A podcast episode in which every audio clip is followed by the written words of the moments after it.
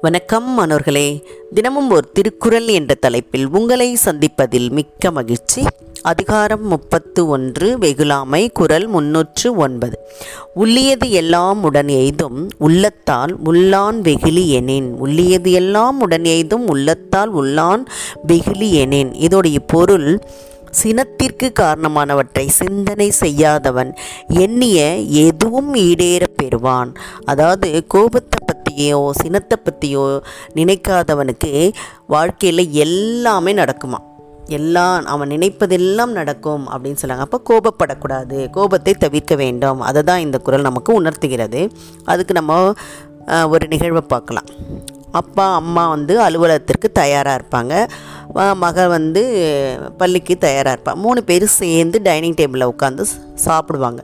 அப்போது தேநீர் கோப்பை என்ன ஆகும்னாக்கா மக வந்து தெரியாமல் தட்டி விட்டுருவான் தட்டி விட்டவுடனே அதில் இருக்கக்கூடிய தேநீர் வந்து அவங்க அப்பாவுடைய சட்டையில் வந்து பட்டுரும். அவர் அலுவலகத்திற்கு தயாராக இருக்கும்போது அந்த சட்டை அழுக்கானனால ரொம்ப கோவப்பட்டு மகளை அடிச்சிருவார்.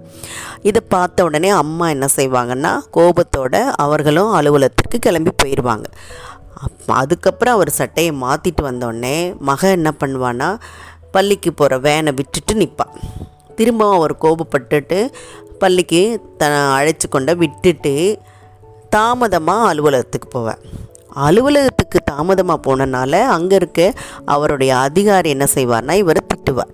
வசையை வந்து வாங்கிக்கிட்டே மற்றவங்கள்ட்டெல்லாம் இவர் என்ன செய்வார்னா அன்னைக்கு முழுவதுமே சிடு சிடு சிடுன்னு இருப்பார்.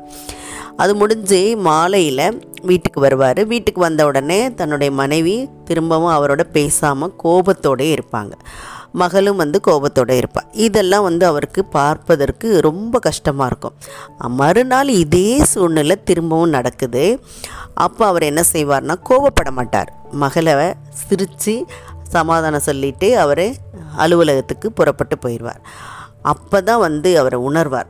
கோபம் நம்மள்டந்து தான் உருவாகுது. இன்றைக்கி வந்து சூழ்நிலை வந்து நல்லா சந்தோஷமாக ஆனந்தமாக கழிஞ்சது. அதனால் நாம் கோபமே படக்கூடாது அப்படின்றத அவர் உணர்ந்துருவார்.